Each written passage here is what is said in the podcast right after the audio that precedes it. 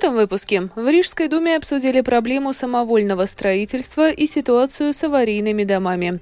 Изменена система обработки звонков на единый номер экстренных служб 112. В Латвии начали выдавать паспорта нового образца. Размер госпошлины увеличился. Минздрав разрабатывает стратегию развития персонала в сфере здравоохранения. Медики ею недовольны. Польские фермеры высыпали зерно из украинских фур на границе. Об этом и не только подробнее далее.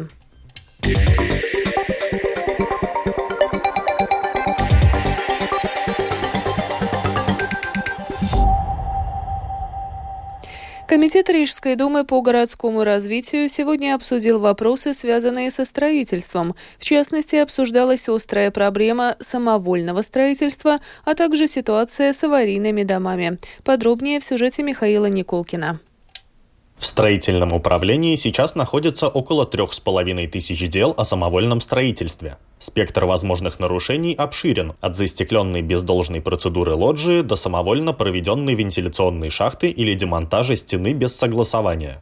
Часто с жалобами на подозрительные работы в стройуправление обращаются соседи, но бороться с правонарушителями все равно непросто. Одна из проблем – длительность процедуры, рассказывает замдиректора Департамента городского развития по вопросам строительства Ингуна Уртане no tā brīža, kad mēs... С момента, когда мы просим клиента предоставить информацию о его дальнейших действиях, до момента, когда следует наказание, проходит очень много времени. У некоторых дел даже истекает срок давности, и их закрывают. Самовольным строительством занимаются не только частные лица, но и предприятия. Об одном из крупнейших дел рассказала глава архитектурного управления Элина Рожулапа.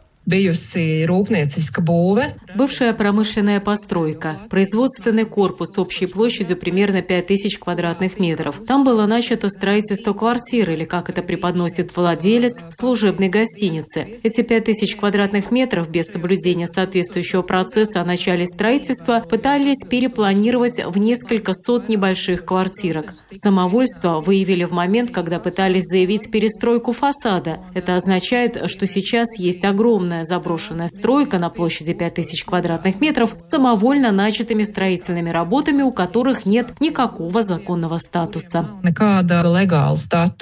Говоря о ситуации с аварийными домами в Риге, Ингуна Уртане отметила, что проблема действительно является острой и требует повышенного внимания. Сейчас у нас на учете 25 объектов, эксплуатация которых полностью или частично запрещена, и где живут люди. В прошлом году было два чрезвычайно неприятных для жителей эпизода. Один был на улице Валдемара, где людей на основании двух заявлений срочно эвакуировала Государственная пожарно-спасательная служба. Это означает, что у жильцов в квартирах остались и документы, и продукты, и одежда. В нескольких квартирах даже домашние животные. Это очень сложная ситуация, и еще тяжелее оказалась ликвидация последствий. Владельцы зданий сейчас с большим трудом справляются с тем, что они должны сделать. Владельцы одного здания выполнили указанные указанное в отчете, владельцы другого все еще этого не сделали. Еще одной проблемой в случаях принудительной эвакуации является то, что некоторым людям просто некуда пойти. Единственная помощь, которую им могут предложить в таком случае – обратиться в приют. По словам представителя стройуправления, необходимо искать решение проблемы, так как то, что разработана процедура действий для службы, не облегчает ситуацию самих жильцов. Кроме того, в строительном управлении продолжают бороться с самовольной установкой стеклопакетов в старинных зданиях, которые являются историческим наследием. В ходе обсуждения прозвучало и мнение о том, что зачастую такое решение люди принимают не от хорошей жизни, просто чтобы решить проблему теплоизоляции, и иногда даже не знают об историческом статусе здания. Михаил Никулкин, служба новостей Латвийского радио. Модернизирована обработка звонков, поступающих на единый номер вызова экстренных служб 112. В частности, по просьбе звонящих больше не будут переадресовывать на конкретный участок полиции. О том, какие еще изменения были введены в системе обработки звонков, поступающих на номер 112, рассказал начальник пожарно-спасательной службы Мартин Жбалтманис. Раньше мы звонки переадресовывали, и тогда получалось так, что жители сперва начинали немного рассказывать о произошедшем, чтобы мы поняли, что этим должна заниматься госполиция, а потом, после переадресации, человеку опять приходилось уже госполиции пересказывать, что произошло. Сейчас, если это дело касается госполиции, мы сразу начинаем заполнять единую электронную карточку. Это означает, что мы экономим определенные секунды за счет получения информации как таковой.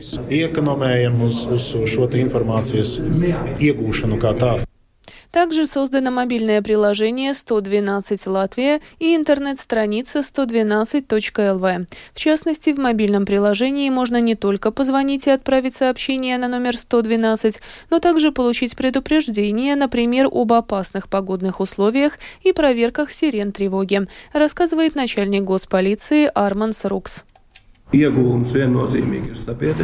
Общество однозначно выигрыше. Мобильное приложение может установить каждый, у кого есть смарт-телефон, установить как минимум локацию, когда используется приложение. И там можно найти много практичных вещей, как, например, действовать, когда пожар, или когда человек получил обморожение и тому подобное. Первые советы, что человек может сделать сам в конкретной ситуации konkrētās situācijās. Сегодняшнего дня в Латвии начали выдавать паспорта нового образца.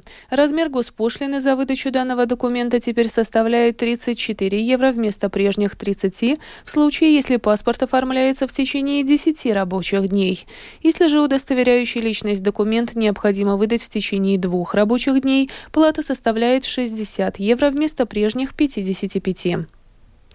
Пассажирские перевозчики «Норма А» и «Латвия Сабедрийская автобус» сегодня отменили ряд автобусных рейсов по всей Латвии. Это было сделано в связи с нехваткой водителей и плохих условий движения. В частности, компания «Латвия Сабедрийская автобус» отменила 14 рейсов. Минздрав разрабатывает стратегию развития персонала в сфере здравоохранения, которая будет действовать до 2029 года. На рынке труда в данной отрасли в качестве приоритета планируется выдвинуть благополучие работников.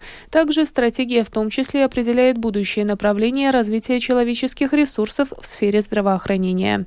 В свою очередь, Латвийский профсоюз работников здравоохранения и социального ухода не поддерживает решение о дальнейшем продвижении упомянутой стратегии Минздрава.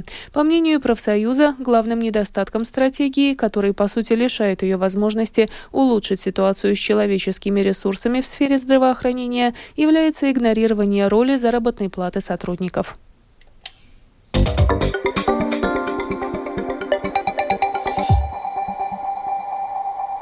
Продолжаем выпуск. Армия обороны Израиля начала операцию в городе Рафах на юге сектора Газа, в котором укрываются около полутора миллионов человек.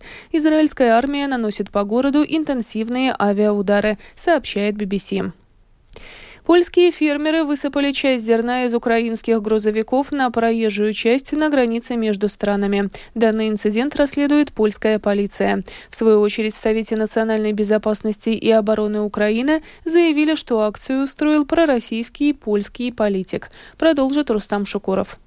Инцидент произошел в воскресенье утром недалеко от пункта пропуска Ягодин-Дорогуск, где проходит протест польских фермеров. Представитель полиции Хелма Ева Чиш рассказала, что три грузовика, за рулем которых были граждане Украины, въехали в Польшу после прохождения таможенных процедур. Участники акции протеста не пропустили транспорт и в какой-то момент открыли прицепы, из-за чего зерно частично высыпалось на дорогу. Водители повернули обратно в сторону Украины, уточнила Чиш. Она отметила, что польские полицейские провели осмотр места происшествия, опросили водителей и свидетелей. По словам представителя полиции, задержанных по этому делу пока нет. Чиш проинформировала, что материалы дела находятся в полиции. Правоохранители еще собирают доказательства, а завтра их получит местная прокуратура. Между тем, посол Украины в Польше Василий Зварич на своей странице в Facebook назвал инцидент позорным преступлением. По словам Зварича, методы, которыми пользуются протестующие, не должны терпеть в европейской цивилизованной стране, не говоря уже о моральной стороне этой провокации.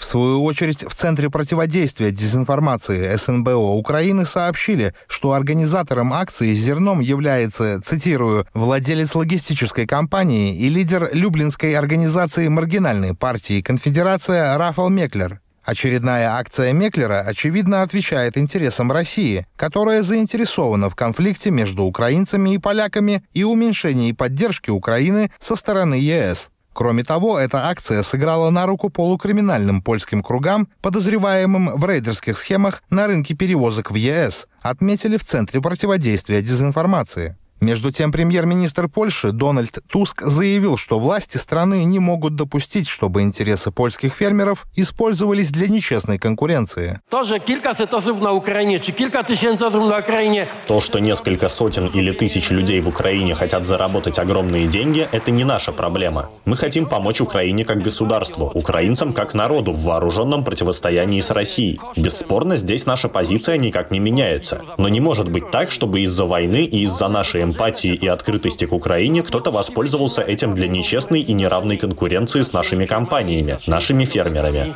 С нашими ролниками.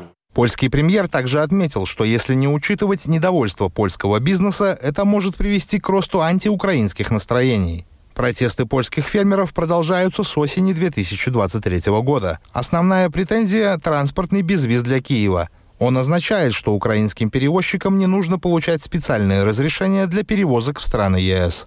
Рустам Шукуров, служба новостей Латвийского радио.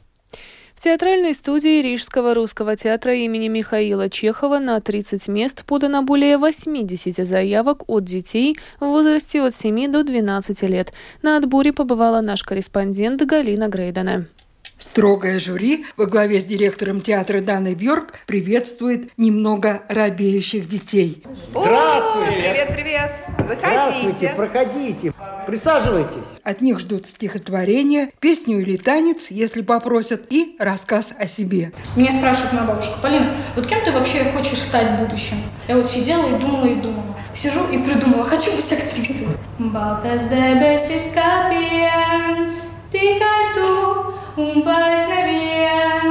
Родители ждут в отдельном помещении. Папа той самой Полины.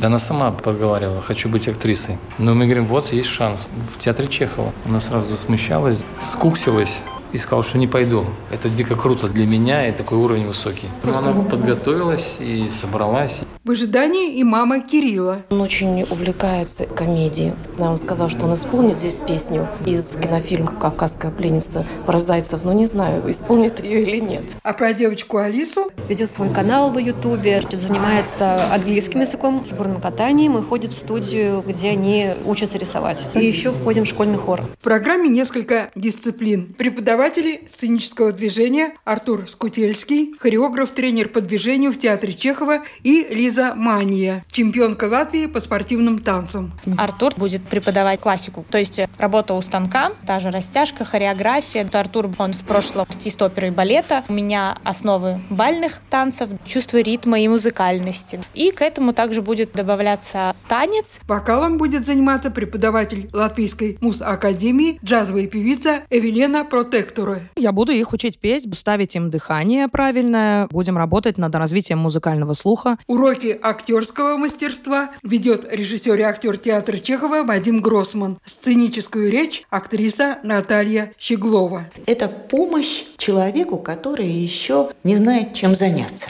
Это воспитание личности, которая может оценить и понять, полюбить театр не только с точки зрения профессионального артиста. А если ты хочешь быть всесторонне развитой личностью, конкурентоспособным в этом мире, с которой интересно общаться. За эти три месяца успеете спектакль какой-то поставить? Нет. Мы за эти три месяца стремимся к результату научиться, а не выдать какое-то готовое произведение. Но в любом случае, в конце этого трехмесячного курса мы всех родителей приглашаем на открытый урок. Дети просто показывают, чему они за это время научились. Это не спектакль, но эскиз, набросок. Летом театр Чехова также планирует объявить набор в студию для двух возрастных групп от 7 до 12 и от 13 до 17 лет. Галина Грейдена, служба новостей Латвийского радио. Умер основатель группы «Перконс», композитор Юрис Кулаковс. В конце 1979 года Кулаковс сочинил несколько песен на стихи латышского поэта Эдуардса Вейденбаумса и создал на базе, на базе группы Менуэц рок-группу «Перконс», в которой сам играл на клавишных инструментах. Соболезнования в связи с уходом Юриса Кулаковса выразил президент Латвии Эдгарс Ринкевичс. Yeah. Завершении выпуска о погоде. В ближайшие сутки в Латвии пасмурно. Ночью и днем временами осадки в виде дождя, ледяного дождя, снега и мокрого снега. Также ночью и днем в отдельных районах туман. Местами в Видземе и на востоке страны на дорогах ожидается гололед. Ветер восточный, юго-восточный до 9 метров в секунду. Ночью на Курзамском побережье порывами до 14. Завтра днем в западных районах ветер сменит направление на западное и будет дуть со скоростью 4-9 метров в секунду. Температура воздуха воздуха ночью и днем по стране от плюс 2 до минус 3, ночью на севере Видземе до 5 градусов мороза. В Риге в ближайшие сутки пасмурно, временами снег и мокрый снег. Ветер восточный, юго-восточный до 7 метров в секунду. Температура воздуха ночью и днем в столице от 0 до плюс 2 градусов. Медицинский тип погоды второй, благоприятный. Это был обзор новостей дня 12 февраля. Продюсер выпуска Марина Ковалева провела Алиса Прохорова в Латвии 19 часов и 16 минут. you.